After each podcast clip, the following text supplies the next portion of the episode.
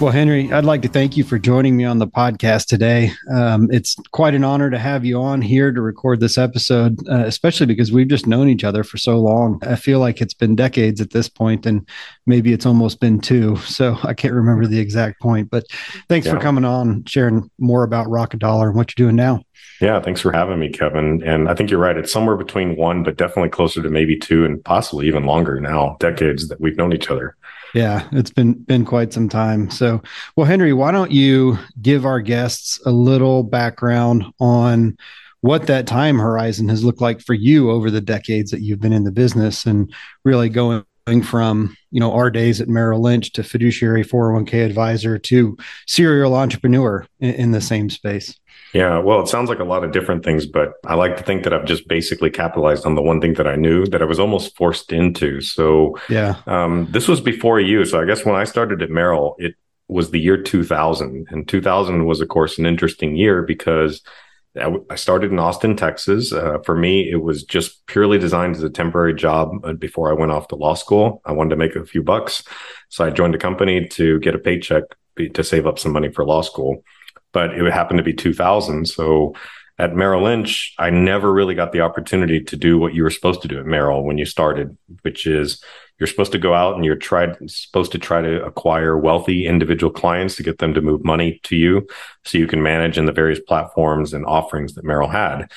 Well, internet bubble was bursting. Austin was a tech heavy town. And the only way that I actually was able to, to survive and thrive in that program was shifting that focus from trying to acquire individual high net worth folks, of which I had no network of since I was 21 years old, to actually helping people start a corporate 401k plans. So that's actually how I started the business. And now, almost now over 20 years later, I've still effectively only created or started businesses or worked in the space around qualified tax advantage corporate 401k, IRA, stock option plan type of account. So that's kind of the gist there. And I was there for 10 years. So I, I survived through the credit crisis. So the next recession, the 2008, and I left in 2010. So I tell people that uh, I survived two recessions at Merrill. Merrill Lynch actually only survived one of those two. It was acquired by Bank of America.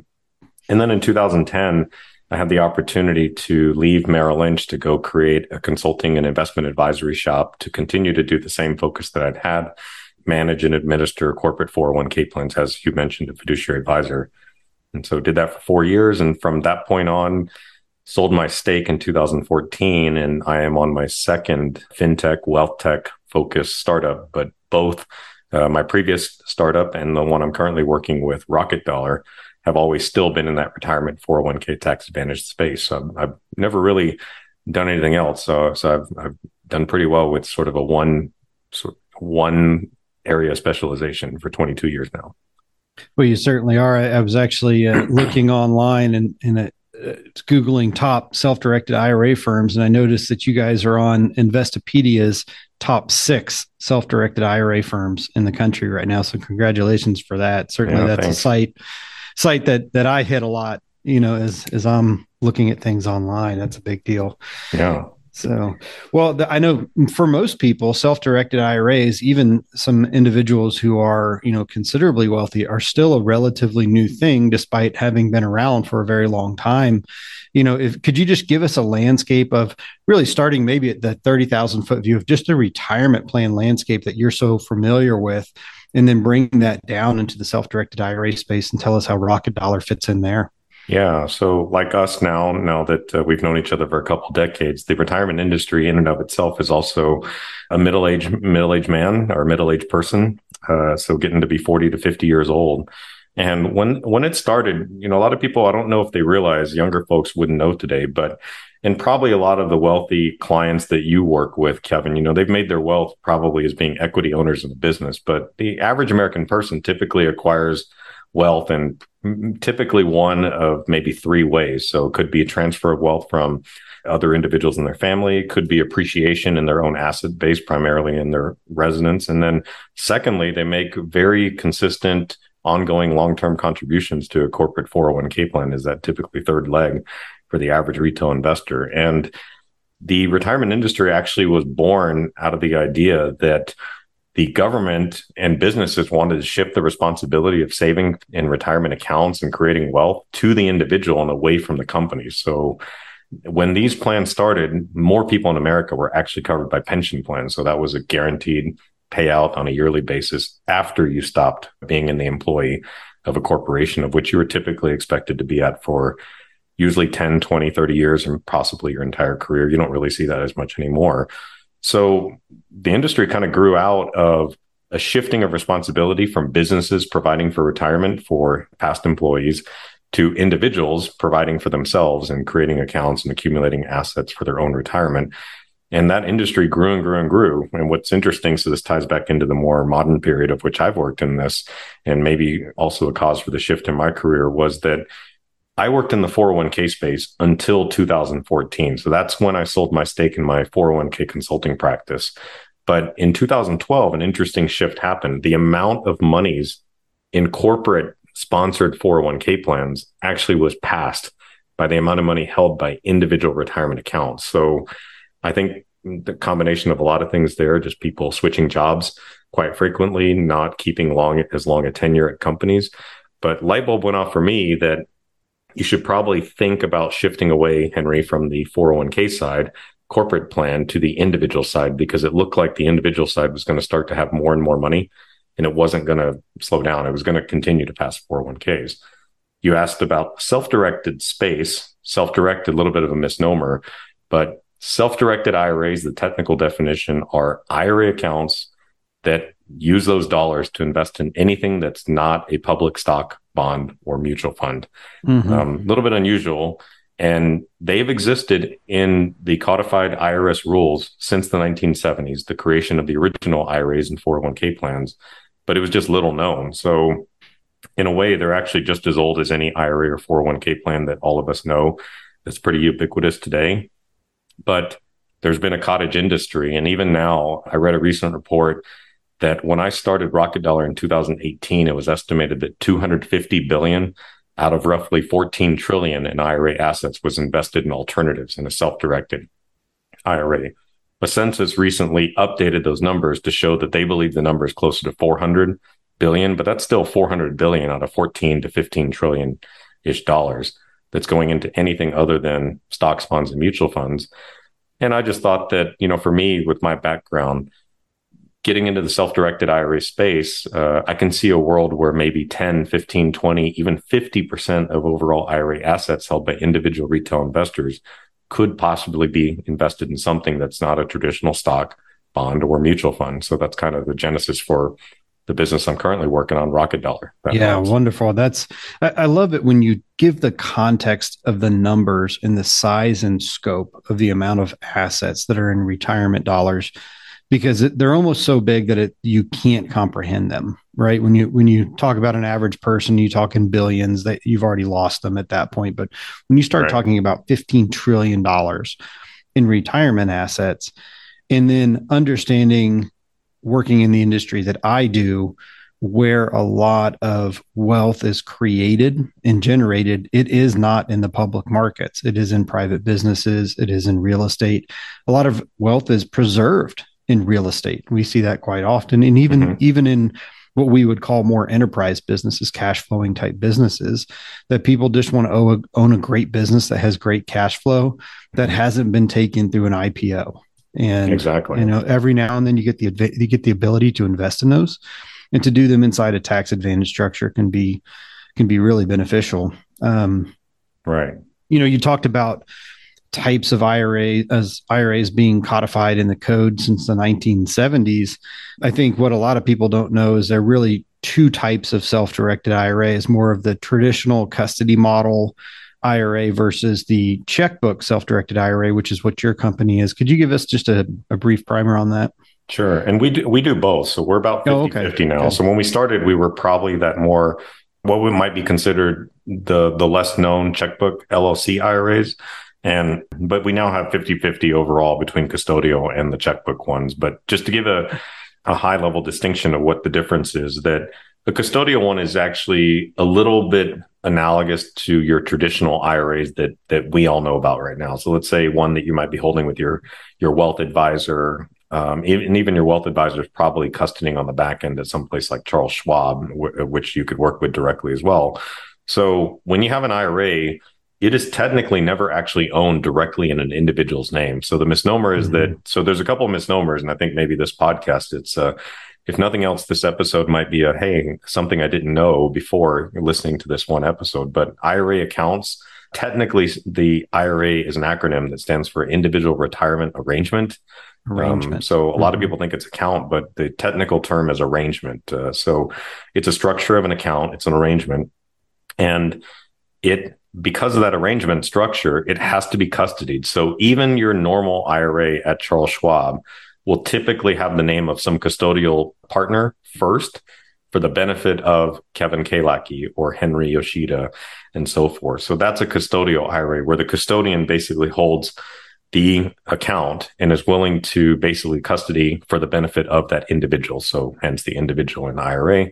And the LLC model is almost the same. The only difference being that the custodial provider is only providing custodial services to a single member LLC entity that is in that individual's name.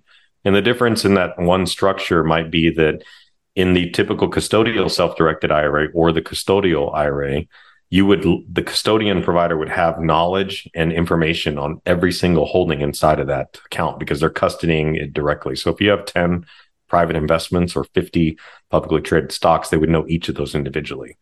When you custody the LLC, it's a little bit opaque to that trust and custody provider. So it provides a little more privacy, so to speak, um, a little more opacity for the owner, uh, the ultimate uh, beneficial owner of the IRA account, if they hold it in LLCs, because the custody provider is only custodying the LLC. And then what happens inside the LLC is not really detailed on a line by line item. So mm-hmm. that that may be the big big difference. And we started with that first. Um, that Investopedia article that you referenced is that we were listed among the six best self-directed IRA providers. But if I'm thinking about the same article or the ranking that you're referencing, we were actually considered the best self-directed IRA provider for larger accounts or people Correct. that might do real estate investing. Correct. Yeah. And part of that was because of our sort of 50 50 with a specialization in these LLC ones, where typically larger dollar accounts probably don't feel like, hey, my custody provider doesn't need to know all 10 private investments I made. So in this case, they know the LLC. And then what transacts inside that LLC is actually the business of the owner, the beneficial owner. So that's gotcha. what we specialize in. And, and I would say those are the two differences. And we actually, unlike almost every provider out there, we actually offer both kinds of IRAs at the exact same price. And it's just a personal preference for the individual in which they choose to do with us. But typically more active or desiring a little more privacy, we'll go with the LLC side on ours. If you're indifferent, you probably go to the custodial side with us. Gotcha. Yeah. So since we're talking about, you know, legal structure and the difference between the two, there really is no perfect investment vehicle, although this is one that's fairly close to it when it comes to both taxes and, and the least amount of regulatory grab into them. What are, are what are the catches, or or are there any, not necessarily pitfalls, but there are there any rules that investors need to be aware of when they're making investments in self-directed IRAs? Yeah, so uh, I, get, I think if we go back for a second right now, you know, I think we never we didn't we didn't touch on why there's such a discrepancy. If it's always been allowed, why is such a small percentage of overall assets mm-hmm. in the 10s mm-hmm. of trillions now in anything other than public stocks, bonds, and mutual funds? So why is this ratio, let's say, 29 to 1, for yeah. example, when maybe realistically it could be 80 20, 50 50, 40 60, and so forth between public and private investments? And I think the traditional financial services industry has sort of always indicated that, hey, if you buy a publicly traded stock or a registered investment company product, which is a mutual fund or ETF, for example, then you adhere to some of the main rules of an IRA that are just there, regardless of whether it's self directed and private alternative investments or it's held in public uh, registered investments. And that is that you have a little bit of an arm's length separation from that investment. You don't benefit personally and so forth. Um, and I think that people have always thought that, well, if I stick with S&P 500 public stock type investments, then I kind of am always ensuring that I'm a little bit removed. Uh, there's no conflict of interest for that.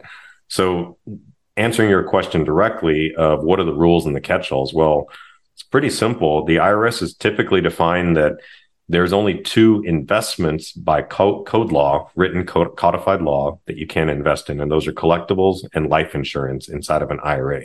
Hmm. But the extension of that is that you cannot invest in something where you receive a personal benefit.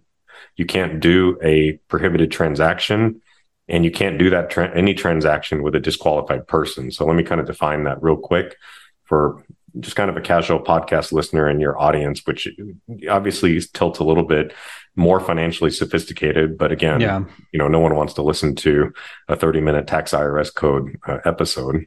Uh, you might, but Correct. I don't know if your broader audience would. Correct. So Correct. just to kind of define that here, that a prohibited transaction is again, if you don't have this, this arm's length separation, so you can't buy shares in a business where you sit on the board, where you have outsized control of what that business does with the money.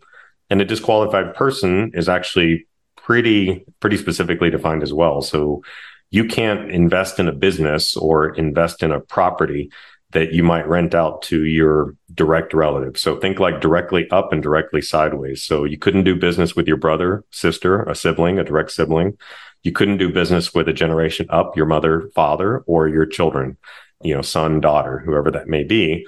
But oddly enough, you can invest in the business of a cousin, you know, for hmm. example, mm. because that's not either one of those that I described, yeah. either directly up or directly sideways, and so forth. So, really, with self directed IRAs, you have restrictions in terms of who you can do business with and what transactions might be prohibited. And then specifically codified across all, all individual retirement arrangements are that you cannot invest in collectibles or life insurance. And I think the industry grew up thinking that, well, okay, instead of having to like run a test on every single investment that you do to determine whether you're in the okay zone for doing this investment, then clearly if you just stick with public investments, you won't have that problem. And that's actually why whenever you open an investment account, they always ask you if you're a 10% or mm-hmm. more shareholder of a publicly traded company. If you answered yes, you need to provide that ticker symbol or company name. Or if you're a board director of a publicly traded company, or if you work for a self regulatory organization. So I think, uh, you know, 99.9% of people just check no to all three, four of those questions. Mm-hmm. But there is that point one that has to answer proactively to those questions at times. And if you do that, then all of a sudden you may have restrictions for a couple of publicly registered investments that you might try to purchase within your IRA account. Yeah, for sure. For sure. So, speaking of restrictions, I know in the media, a number of what we would call mega Roths get a lot of attention. And it has to do with, again, how things were originally set up and then the introduction of the Roth IRA conversion. Could you give us just an overview of that and let us know how guys like Peter Thiel and Mitt Romney can get billions of dollars into their Roth yeah. IRAs? That's a good question. It has made a lot of press, and I think it's it's funny that I don't think there's any other scenario where you might have a career private equity founder turned politician who almost became U.S. president, been governor of, of a state, and now a U, sitting U.S. senator in Utah. In the same line, talked about with a Silicon Valley contrarian libertarian yeah. multi-billionaire who was the first institutional investor in Facebook. Yeah. Um, so for those that aren't aware, I, I described Mitt Romney first, and I described Peter Thiel second, but these people they have a different sort of claim to fame as well, which is that both of them actually have a nine and in Peter Thiel's case, a 10 figure uh, retirement account or an IRA account and so forth. And they've done that because they were able to know that they could invest these in these account arrangements into private investments and they did it at a very low cost basis and some of those investments uh, obviously had tremendous increases in value so in mitt romney's case it was the carried interest for early Bain Capital deals, of which people may not know, but he was one of the co-founders of Bain Capital. And in Peter Thiel's case, it was his investment in companies that he had founded, PayPal uh, specifically, and Facebook uh, as an investor. Now, just so you know, I will qualify the statement, and articles don't mention this, but technically his investment in PayPal should have been disallowed based on exactly what I That's said two and a half minutes ago, next. which yeah. is that you know, he was clearly in a control position, but mm-hmm. it was beyond the time. And of course, they were acquired by eBay for $1.65 billion. So they removed quite a bit from that actual sale. So nothing was ever done there. And they, in both those cases, they actually characterize them as Roth. I would say that I don't, I don't actually know this for a fact, but I don't think either one of them did a Roth conversion. uh, also. Uh, I actually okay. think that you know the other thing of wealthy people as well. You have a lot of the most popular salary level in the S and P 500 is actually one dollar per mm. year in salary, and it's because a business owner can control their income. Uh, yeah for tax purposes. And a lot of these people, I think they were actually making under the contribution limits for Roth in technical salary, even though their net worth was in far excess. Gotcha. Gotcha. What we might consider. So that's kind of how they did these particular things. And and you know, in a way, maybe this is a good segue into sort of explaining why we started Rocket Dollar in the first place. I mean, I'm a career financial services guy helping people get into these tax advantaged accounts. And I just thought that you know, there's a lot of fintech products out there that introduce what we uh, people that listening to this podcast episode take for granted as traditional regular financial services and banking services that are available to us that may not be available to folks with of lesser means. And I just flipped it on its head as an entrepreneur, thinking that well, Peter Thiel and Mitt Romney are among the 0.01% of wealth holders in America. And maybe I can make a strategy that they've actually used to great benefit of, to themselves and make that available to maybe the top 25% of income earners in the US. So make this like a solid, maybe upper middle class product for a couple hundred bucks a year and let you yeah. have the same capabilities of a Peter Thiel. I just may not be able to help you find that next Facebook. Yeah, for sure. For sure.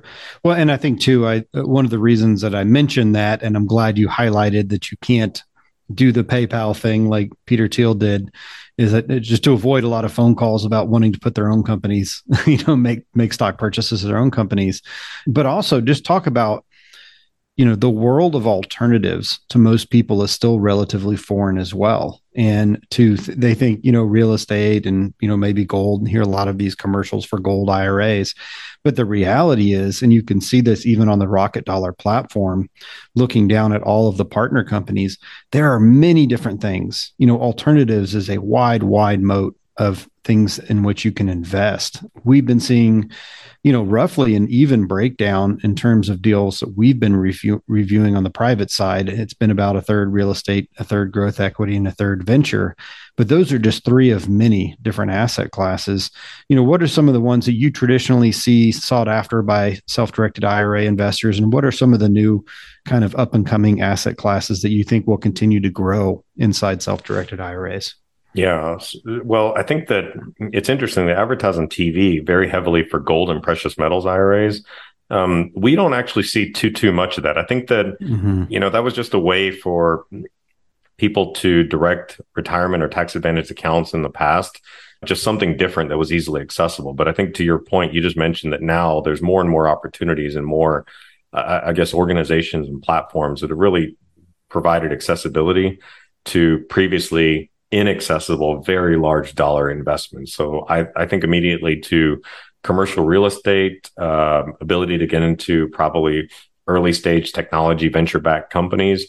And then maybe third is private equity. So the, all three of those now have had different platforms or different organizations or different opportunities to where they've now chopped this up and made it available to not quite, I would say, the middle class retail American investor, but probably accredited investor. And in some cases, maybe only qualified. But when you get to accredited, now you're talking to the level of maybe 10 to 12 million uh, people in the United States. So that's a pretty significant group of people. And if each of those are doing $50,000 investments, well, now that's a meaningful dollar amount where if you are David Rubenstein at Carlyle, or if you're the heads of Tiger Global to create feeder funds that might become available for that upper middle class accredited investor tapping into a portion of their retirement accounts by virtue of a self-directed IRA. So that's worth it. So I think that it's those asset classes that are going to continue to grow. Maybe I would say that more recently crypto has, but in the last year, I, I, would probably, if I were still in the business of advising clients directly, and you know, I, I used to do what what you do, Kevin, for a long time. If I were in that business, I might actually be inclined to tell people to take advantage of of digital assets and cryptocurrency and taxable accounts for tax loss harvesting purposes mm-hmm. now, because right now there is no wash rules. No wash there. Rules. Probably a lot of losses that you could take. So I'm not sure that that today, uh, speaking here in late 2022, is the best thing in a self-directed IRA. But I do think that uh, there's going to be a significant increase in holdings related to private equity, direct investments via feeder funds or syndicates or SPVs into private technology companies, and then uh, also private equity. as well. I think those yeah. will be big, big, you know, benefactors. Yeah, I agree. As as we see all of the uh, almost the democratization of alternatives continue to explode, you're going to see, as you said, the Black Blackstones, the Carlyles, the KKRs of the world continue to create feeder funds to to bring in these dollars because they're there, and people like you are performing what I call the connector tool. You're you're being the facilitator of dollars in retirement accounts that can now at least strive to achieve the type of growth and alpha that um, a lot of people were only getting before in a qualified purchaser setting.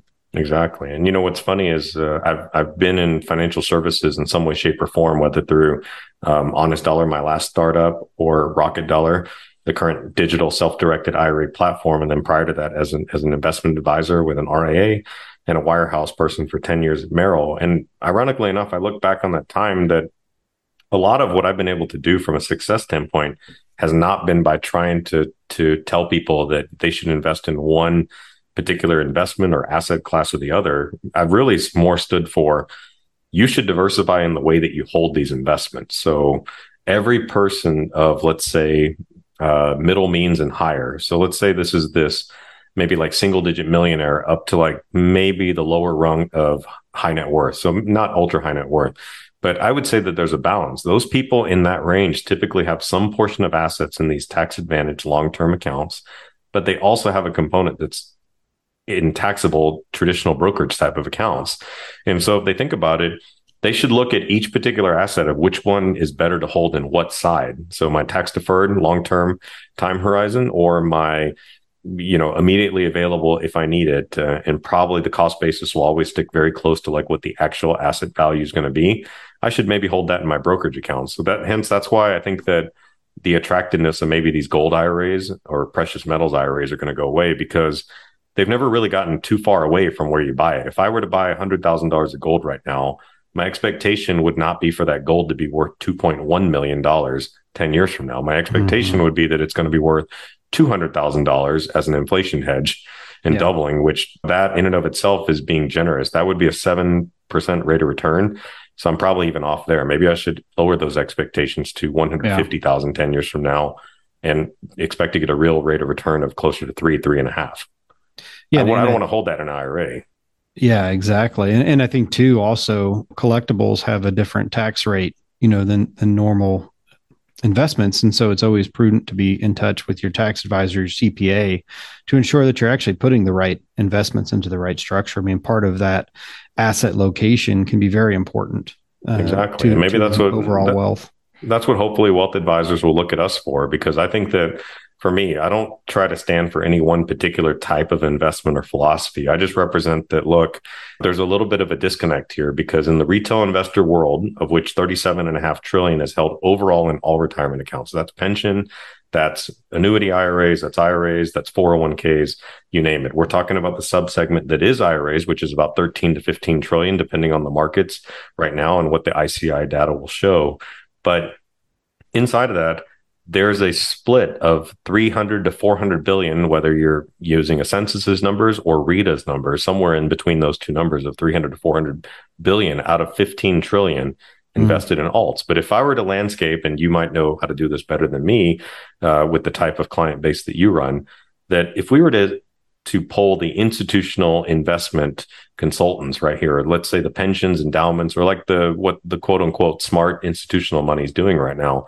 I don't think that split's going to be 96 4 between just traditional S&P no. 500 stock investments to all alts yeah. right now. I mean, that number you could tell me it's maybe 50 50. Yeah, it's it's somewhere between 40 and 60% is where you see the ultra high net worth allocating to alternative investments. You know, a lot of it has to do with liquidity structure for the the family personally, but also, you know, there's um th- there's two factors to that. You know, one is which I think you're a big proponent of too is invest in something you know. You know, I think most people understand real estate because it's tangible, there's cash flow, there's benefits, they can go see it things of that nature. And so I think a lot of, you know, our families that way too. They invest in things that they know and can understand. And when it gets sure. beyond that, they just don't bother because they really don't have to. you know, but speaking of advisors being more involved in this process, you know, on a forward looking, can you give us a preview? Is there a B2B platform coming for RAs and wealth managers? Yeah, so I don't I don't know if we're going to completely flip to try to be a B2B platform. So for us to be a true B2B platform, that would be that we decided to basically obfuscate, let's say, the Rocket Dollar name on our technology and then enable private investment issuers or other wealth management platforms or TAMPs, mm. whoever it may be, mm-hmm. or even wealth management firms or brokerage houses to basically offer our capability. So that is something that we've looked at. I would say that we're fully capable of doing so, but but I don't know that that's in our immediate plans. I think the more immediate, which might be more of a B2B to C type of hybrid, is that, you know, I come from the background of being a longtime wealth advisor, RIA, and someone who's very, very sort of sensitive to what I think it takes to be an advisor in the business today. So I want to build these hybrid tools to where a financial advisor who runs a typical book of 50 to 60 clients might say, you know, I have 15 clients that really could benefit uh, from diversification in their IRA, old 401k part of their accounts into things that uh, are in the private and alternative space but I need a go-to provider, and and that provider needs to not just be competitive from a pricing standpoint, be good from a technology standpoint, uh, and in our case, you could add to that that maybe we could, would be founded and headed by someone who used to be in their shoes, and mm-hmm. then second, that would give them insight or me insight into how to build these tools that are relevant, and I think the main one is. Uh, the ability to see across those 15 relationships you might have with us at Rocket Dollar you know, uh, ability to do a data feed back into your current uh, asset management platform that you may exactly. be using to run your particular practice. And, and, you know, everyone runs redundant custodians to clear through. Mm-hmm. Everyone also runs redundant TAMPs as well. So I, th- I, think me being a founder who came from that industry and, and spent more years in that than I have as a tech entrepreneur, quite frankly, and, and I'm very open and transparent about that. I want to think about how do we give the broadest reach and how do we give the new tool set? Because I think institutional money always is a leading indicator for how retail investors will invest over time. So if I know right now the 96 4 split in the retail world within the retirement account space exists, and you just told me from your perch as a more institutional family office, multifamily office type investor, is that it's 40 to 60%. Well, that's just a natural progression. That means that the type of accounts that I run right now are expected to have a 10 to 20 uh, fold increase. Mm-hmm. And to mm-hmm. do that, I probably need to be set up in a way to sort of work with the group that's in between, which is the Wealth Advisors of America. Yeah. Yeah. I would say definitely when it comes to looking at partnerships, you know, it's, it's, I think you hit that new. Can you do good? Can you provide good service? Can you provide good technology? And then can you provide excellent education? And I think that's one thing I wanted to highlight about Rocket Dollar. And maybe we can use this to wrap up today is, you know, where can our listeners go on rocketdollar.com to learn more about self directed IRAs and all the ins and outs? I know you've done a lot of work since you started the company on making sure that education gets out there. Yeah, yeah, we have a we have a very well developed. Uh, so a couple things you learn in the in when you're in the tech space, but uh, you you always have to give a different name to something that's known by a different name, uh, a more traditional name in the regular world. So what what a lot of the audience may know is the FAQ, which is an acronym mm-hmm. for frequently asked questions. Uh, apparently, in the technology startup world, you're supposed to call that your knowledge base. So knowledge base. At, yes. At Rocket Dollar, we have a knowledge base, which to everyone else in the world would be known as an FAQ. There is a lot of information, and there there's search bars in there. So we've we've indexed hundreds of articles. And one of the things that we're really proud of, we made an early decision to actually index those at their own web domain so we can kind of get a sense and tracking of what questions are getting asked depending on what's mm happening in the overall environment um, or as our company matures and all that stuff is accessible it's not behind a wall after you become a customer or a registered user on our platform. Those are available all the time. And and you know i can see the competitors of ours. I get questions. I mean i was actually talking to my wife. Her her manager at her job wanted to buy some real estate in a self-directed ira actually had an opened account with a competitor of ours, had a question that uh, her and her tax advisor were kind of trying to settle on what was the right path forward. And I was informed, my wife told me that the answer was actually on our knowledge base. Oh, wow. Um, and this is someone who has an account with a competitor. But again, it, it's there as information. I mean, this is um, this is a very well developed space with, with, a lot of history, but I get that it's not something that is known by everyone right now. And hopefully we have this one spot at rocketdollar.com and then you can click on the learn more section of that. And you can find these articles. You could just type questions in and really learn a lot about it. And that's all before having to be a customer of ours. And if you want to know everything at a high level um, you can provide your email address to us and you could download our ebook which is just kind of a quick concise 59 page summary of self-directed iras what they're used for the rules behind them. And that was written by myself and my co-founder. Wonderful. The second edition's out now Oh, great. Great, great. Well, Henry, I know we're up against our time here. I want to thank you again for hopping on the podcast today, sharing with our listeners uh, as really someone I consider one of the preeminent experts in this field uh, of self directed IRAs and even retirement accounts going above that. I mean, I've just never run into someone who knew so much about every single detail. So thank you for helping us keep it high level today and not diving into too many of those. And as always, my friend, it's great to see you. Thank you so much. And I look forward to watching the success of Rocket Dollar as you continue to grow. Thanks for having us, Kevin. And and thank you. Thank you very much for letting us share our story with your audience. You bet. Thank you for listening to the Uncorrelated Minds podcast click the subscribe button below to be notified when new episodes become available.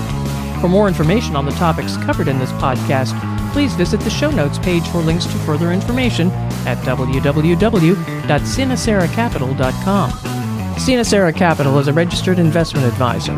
Advisory services are only offered to clients or prospective clients where Sinacera and its representatives are properly licensed or exempt from licensure. The information provided is for educational and information purposes only and does not constitute investment advice, and it should not be relied on as such. It should not be considered a solicitation to buy or offer to sell a security. It does not take into account any investor's particular investment objectives, strategies, tax status, or investment horizon. You should consult your attorney or tax advisor.